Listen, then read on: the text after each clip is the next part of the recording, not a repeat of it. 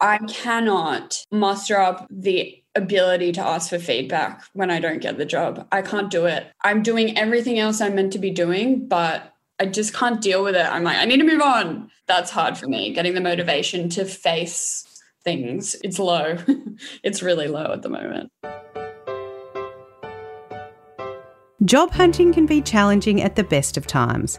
Throw into the mix a global health crisis that has triggered some of the most extraordinary economic conditions we will hopefully ever see in our lifetimes, and the process of finding a job becomes all the more overwhelming.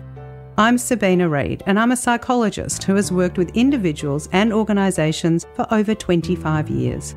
I've seen stress in all its forms, and I know the idea of looking after your well-being at a time like this, when the only thing you want to do is hide under your doona, is hard. Proudly brought to you by Seek, this is Seek Your Mind and over the course of this series, we'll meet five job hunters who have written in for advice on how to deal with the things they're finding difficult during this period. And remember those advice columns you'd see in the newspapers and magazines, and how so often someone else's problem weirdly seemed to resonate with your own life? It's because many of the challenges we face and the way we respond are universal. So, we'll be discussing the letters here with a panel of experts from presentation specialists to meditation practitioners. Today, I'm joined by career and interview coach Leah Lambert, who founded Relaunch Me, and we've got a letter here from Lottie in Sydney. Dear Seek, I've been job hunting since March during the first lockdown. I've been doing bits and pieces and small projects, and I've almost finished a course on user experience design. I'm just trying to keep busy. But all this rejection and finding a permanent position is really demotivating me. And I find it hard to do all the things I know that I should be doing, like calling people for feedback on applications when I miss out on them and things like that. I just want to escape the feelings of not being good enough. Why do I feel so lazy and guilty when I watch everyone around me going to work as well? I know it's not rational, but how do I stop comparing myself to everyone else who has a job? Yours escaping my feelings. Yeah, it's a really loaded letter, isn't it, Lottie? You use some really interesting words in your letter, particularly the idea of should. So help me understand what you think you should and shouldn't be doing and where do those shoulds come from? Yeah. Well, who knows? I have so many shoulds going around in my head. Like, I always should be doing something.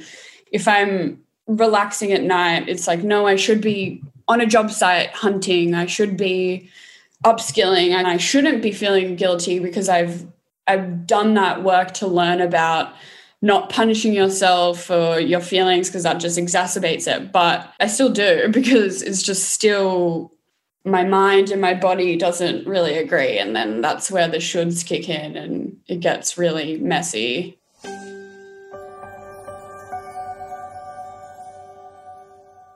Leah Lottie's talking about some themes here that are so universal.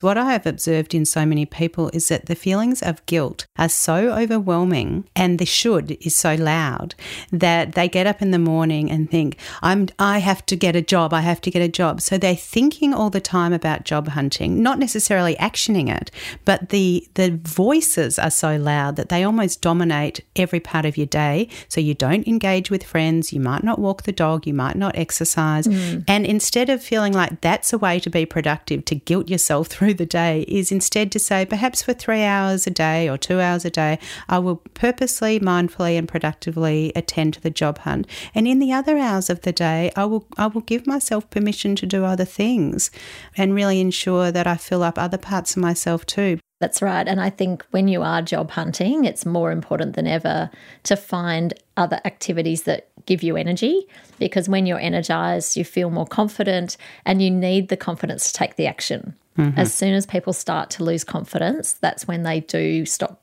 picking up the phone and calling people and and that just compounds the problem. Mm. And even if she set herself perhaps three little goals, really specific goals for each day that she needs to call this person and she puts that time in her diary so that she sticks with it.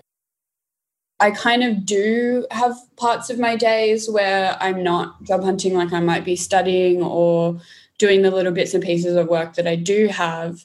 But sometimes I feel like I allot myself too much time to that. And then I, a few days, a week even could go by and I haven't like done an application. And then I have a heart attack and I go, oh, what have I, I've missed out on, I might have missed out on a deadline. What have I done kind of thing. And I'm finding it hard to find the balance really. I can hear that and i can also hear a lot of fear in in the way you're telling your story that what happens if i get this wrong? What happens if i've missed an opportunity? What happens if i'm not good enough? They're all fear-based thoughts.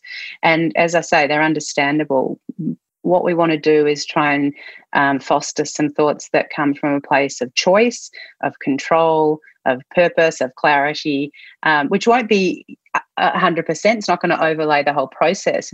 So, can I ask you, Lottie, what is it that you're looking for? I've been really attracted to working either in government. I'm interested in the not for profit sector. I'm interested in, I've been applying for a lot of jobs for communications for organizations to do with the environment. I'm kind of looking for a comms role, but I'm not super qualified to do anything sales related. So that kind of cuts me off a little bit from the majority of things that go up online. I could have a go. I haven't been that successful with those things because it's not in my experience or my studies. So I'm just looking for the, the intersection between my skills and things I'm interested in. But I have been lowering my standards as well. So I am applying for more things with the idea that maybe I would be interested in that. How is that making you feel when you're applying for things that you're referring to as below you? Oh, so bad. I go for things that might not necessarily be in my repertoire, but it's something I think that I could do. And it might be something a little less qualified than I think I am, but I still don't get anywhere with it or they're looking for specific skills that I know I can I can do but because I don't have the experience on paper they don't um, consider me. So it is hard. It's been denting my confidence a lot yeah, I can hear something in your story around throwing the net super wide. So, even as we're talking about what is it that you're looking for and to identify what goalpost you're trying to hit, you're still trying to work that out. So, which is again really common. And it's important to have conversations like this with friends or family just to really fine tune and hone what it is that you're looking for. Because if you can't articulate it in a safe space like this, it's going to be really difficult to articulate it both on paper and in an interview setting. So you need to have a, a real sense of sort of affinity, I think, with the story that you're telling, because it's not a story, it's you but it's an extension of who you are, what you do well, and what you're looking for. And one of the things I can hearing is when you throw the net so wide because you start to panic then we can knee jerk back the other way and think, I'll just do anything, I'll do anything. So we throw the net so wide, thinking perhaps now I'll catch something in the in the mix. But it's so untargeted that we don't, which is what you're telling me. And then it reinforces this negative sentiment. I'm not good enough and people don't want me and I don't have anything to offer, which is not the case. It's really hard because I definitely agree with that. It's I'm finding it difficult with the people around me, like my family and friends, because they think they're trying to help by suggesting things. And they come in and my roommate, why don't you do disability support work? My dad saying, why don't you apply for this project management job for a construction company? And, and I'm like, oh, okay, maybe. And then I'm confusing myself and I keep trying to take on these people's helpful suggestions, but I think in the end is just I'm getting really confused as to what I'm even trying to do.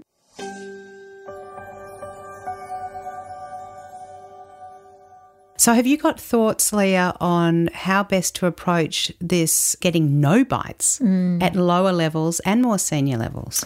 And this is happening quite often. I think people who are sitting in that middle middle ground, and often they've got some specialist expertise, but they're not necessarily ready to step up and manage people. So I think for Lottie, I would try really hard to connect with a recruiter who is specializing in that area. The recruiters are the ones who are they're they're in that every day so they're talking to clients about what skills they're looking for what specific expertise and experience so if she can connect with a recruiter who is in that day-to-day recruitment to get their feedback on where she should be pitching herself. I think that's where I would start. How do you think it's best for people to get a sense of benchmarking their own skills so that she has an idea of what her offering is? So, again, the first thing I would do is be specifically looking at the job selection criteria and really ticking off what she is confident that she meets and perhaps then identifying where there's some skill gaps. So, if she's meeting 70, 80% or more, then I would say definitely apply for that job. If she's only meeting 30%, I think in this current market, because it's so competitive, then I'd probably move on to the next thing. It's so difficult to know, isn't it? Because you apply for a job where there are gaps, you get rejected, and you feel like you go backwards because of the rejection. But if you only wait until you think this is the this is the perfect one to strike at, you miss potential opportunities. I guess all I can say is that she would be better off applying for two or three jobs a week that she feels that she meets the criteria and really taking the time to tailor her resume and her cover letter for those particular jobs rather than applying for 10 or 20 mm. where she doesn't really hit the mark. Mm-hmm. So, you know, these days to get a recruiter's attention, the resume and the cover letter needs to be quite tailored. Mm and keyword optimize and to show that you've looked at the website, you understand the products or services, you've read the values, you've read the mission statement. That's what recruiters want to see, and that's how she might be able to stand out.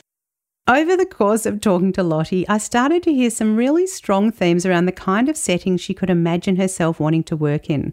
It's clear that being able to make an impact in the lives of others really matters to her, and she's interested in government and non profit work, which makes sense in that context.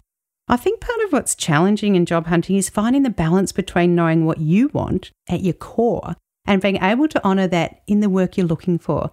And I wanted to know if Lottie sensed the same thing. Yeah, I I agree. I think it is scary though because it feels like maybe I will cut myself off from potential jobs because I'm trying to be true to myself, but what if being true to myself means I'm going to be unemployed in six months as well you know is that really what i want? So it, it's yeah, like balance i guess.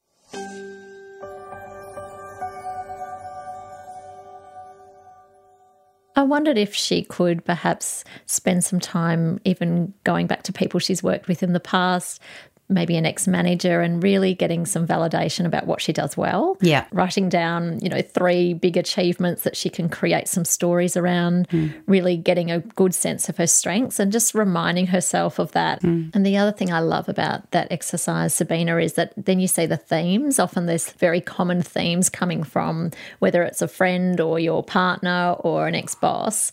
And I think often people they take their strengths for granted. So they think that just because they're good at something, that everyone else is yeah. good at the same thing. I call it an ask a friend exercise. And then they start to, you know, picture themselves in a different way. And I think, you know, from what Lottie's saying, that wouldn't hurt at the moment to feel that she can really identify her strengths and articulate those. And hopefully they, w- they will come through on her documents when she applies for jobs as well. I cannot muster up the ability to ask for feedback when I don't get the job. I can't do it. It's it's like I'm doing everything else I'm meant to be doing, but I just can't deal with it. I'm like, I need to move on. I can't, yeah, I don't know. That's hard for me. Getting the motivation to face things is it's low. it's really low at the moment. What would be the worst thing you could hear in the feedback department?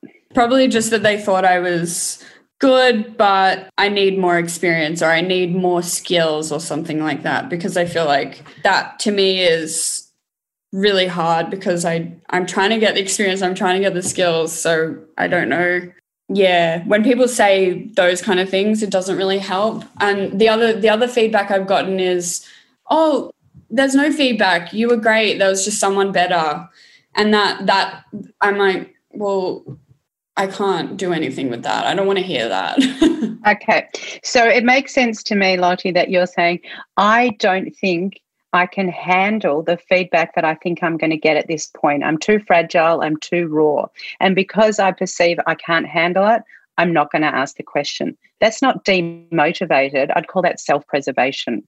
And when we understand why you're blocking that process, because you're trying to protect yourself, we can start to unpack it and and pull those walls down so that you're able to ask the question um, both from a perspective of being able to tolerate the answer, but also from a more strategic place where if they do say, Oh, we don't have any feedback, there was just other people or whatever, you can say, You know, what would be really helpful to me is I know at this time you've been inundated with, you know, terrific candidates, but I'm wanting to continue, you know, to learn on this process. So I wonder if you could give me one piece of advice that you think would be helpful you know, when I apply for a similar job like this in the future, or something so that you're asking a direct question to them. It's not always possible. If you're going for a job with thousands of applicants, they, they won't be able to offer that. But some will. And if they are able to and they have the time and the capacity, people people generally are happy to do that. Yeah. Okay. Yeah, I'll definitely that seems like a much easier way to ask than just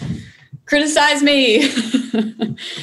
yeah. So it's the fear of what you're going to hear that's preventing you from from taking action and yet this action is an important building block of in the job hunting process and need not define who you are as not being good enough.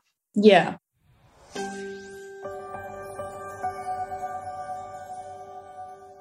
I think the desire to avoid uncomfortable emotions is, is a really normal one. In fact, we're hardwired to do that. Why would we move towards emotions that make us feel uncomfortable, not good enough? For Lottie and for so many of us, it's an important lesson to realize there's not one right job. That's right. And on the other side, there might be a hundred reasons why she didn't get the job. So I think I find a lot of people are over analyzing why they didn't get an interview or why they didn't get the job. And they're thinking it must be because of, you know, some people might think it's because I didn't go to the right school or, you know, I'm over 40 or I'm over 50 people are over analysing these things, but it may be that there was an internal applicant. The job may have actually been put on hold. So there can be so many reasons why they didn't get that job. I wonder what your thoughts are on how you can reframe that that feedback process so that it doesn't feel like you're stepping into the fire when you're already feeling so raw. Look, I think the first thing is that you really need to try and keep up that activity because once you stop speaking to people, then it's very hard to come back from that. So, even if you are connecting with someone and getting negative feedback, it's still an opportunity to connect with someone. And often they will pass on something that's really helpful about your resume or about the way you interviewed that you can learn from and improve on for the next time. So, I think it's really you know, even though sometimes people want to just go into a hole and not talk to anyone. It might be even setting aside time each day and having a routine and having some job search activity that she sticks to at the same time every day. Because I think once you stop doing that, you start to lose more confidence. Something I work on with lots of people is this idea of staying productive as a way of keeping your confidence up. And Lottie has lots of projects she's helping people with, which is great. And she's also signed up to study, but she's having trouble working out how to explain it all on her resume. Yeah, I'm just completing a course that was running for 12 weeks on user experience design. Yeah, what was that like for you? Tell me about, you know, was it engaging? Was it inspiring? Did you get ideas around that? Or did you feel like you were ticking a box to tell someone a story in the next interview? Yeah, I mean, it started that way. It started with me just being like, I have to have something to tell my family when they call me. Like, and luckily, it's been really, really good. It's felt like actual work because they expect a level and run to deadlines the same way you would in a job. So I felt like I'd been working and I felt like I could do this and get money for this. I would be happy with that but it's like then I go out and look at the all the job ads and they saying like for a junior that you need a minimum one year experience. I think that when you do additional study like the 12 week course, it's a wonderful thing to do.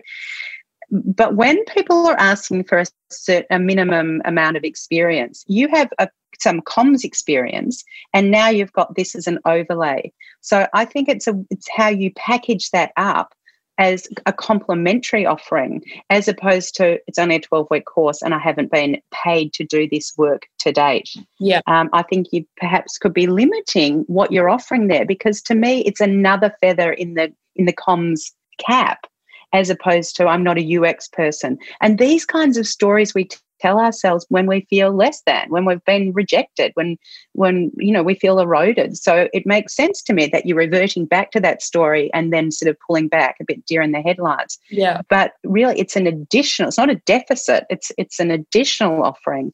And when you believe that, that's how you'll convey it when you're talking to people. I really didn't think of it that way. I was thinking, here's another path I've started to take, and I'm a beginner at this as well. And I'm just that when you put it together, it, I have done quite a few different things. So I should try framing it differently. Very, very true. Yeah. If you weren't going to say should, what else could you say?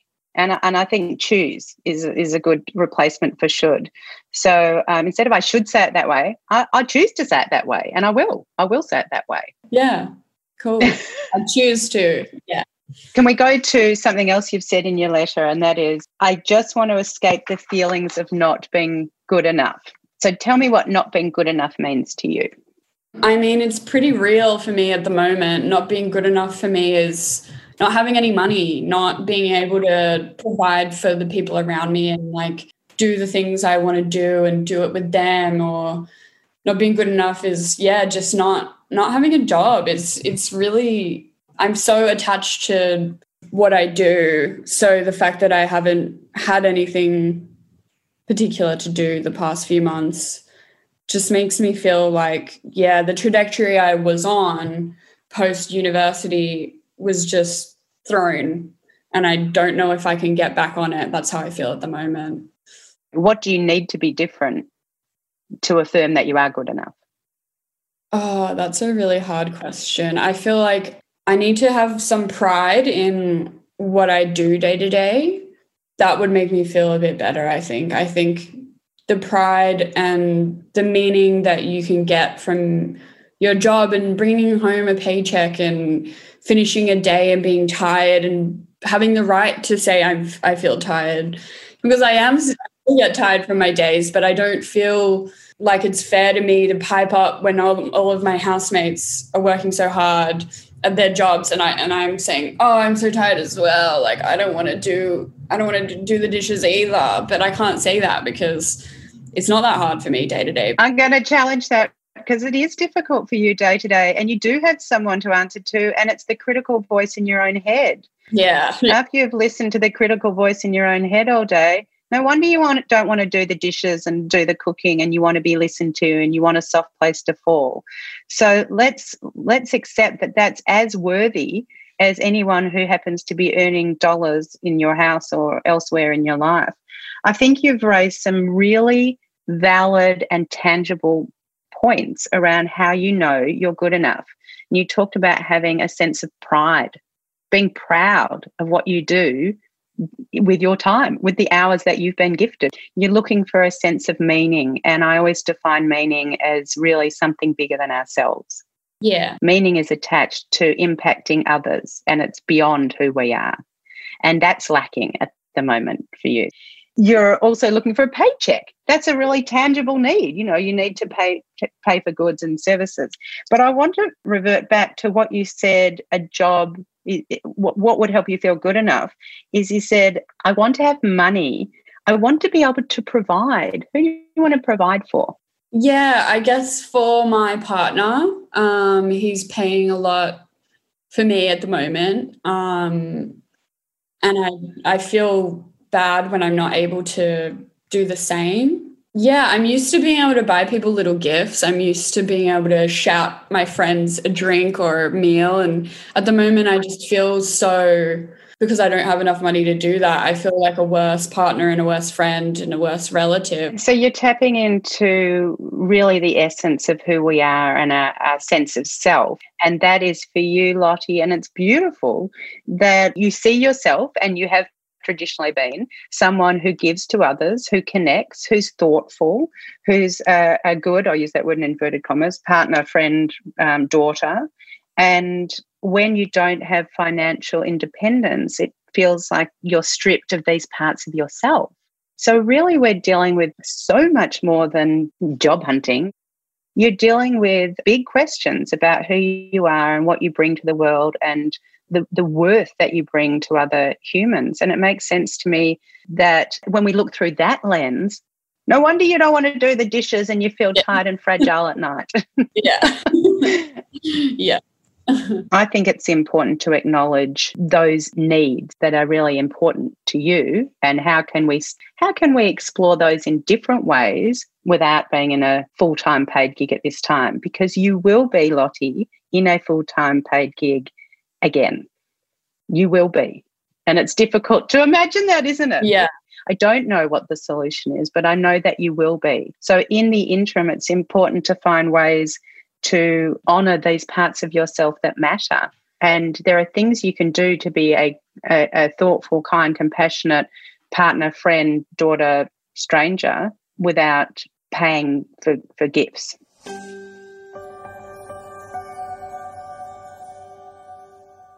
If you're juggling all the things we've heard Lottie talking about today, it can get emotionally exhausting and it really does feel like the easiest option is just to give up and ignore it all. But as Leah said, as soon as you stop the habit of doing something like calling for feedback after an interview, it becomes so much harder to restart. So, for Lottie and for many people I talk to, getting yourself motivated becomes the biggest hurdle in the job hunt. And we have to find a way around that. Lottie, one of the things we know is that so often we wait for the emotion to be our signpost for action. So we're thinking, when I feel motivated, then I'll go for a run. When I feel positive, then I'll apply for a job. When I feel sexy, then I'll crack on to my partner. Instead, sometimes we need to acknowledge that we're not feeling what we think we need to be feeling. We take action regardless, and we almost call it for what it is. I'm not feeling sexy. I'm not feeling motivated. I'm not feeling ready. I'm not feeling confident. I know that about myself. But despite that, I will take action and see what happens. We take more of a curious mindset. I'm a big culprit of doing that. I go, I'm just going to sit in the garden for a while until I feel like motivated enough to do some work. And then I get to the end of the day and I go I wasted my time. Like I didn't get as much done and I should have just sat down and just done what I could at the time. And and we're back to the sort of should story because you're saying I knew I should have done that. So instead of saying I should have done that in a wasted day you can say I chose to sit in the garden today. Yeah. Yay me. And I deserve to sit in the garden. You know it's gardens are not only for employed people so I get to enjoy the garden like everyone else who's being paid a paycheck gets to enjoy a garden. I get to enjoy sitting on the couch and being grumpy like everyone who's employed. I get to, you know, not want to do the dishes like everyone who's worked a long day. All of those are my right as much as they're anyone else's. Yeah, it's hard to remember that, but it's good to remember that too. Lottie hasn't been offered a job yet, which is her metric for success but actually she's ticking some ripper boxes.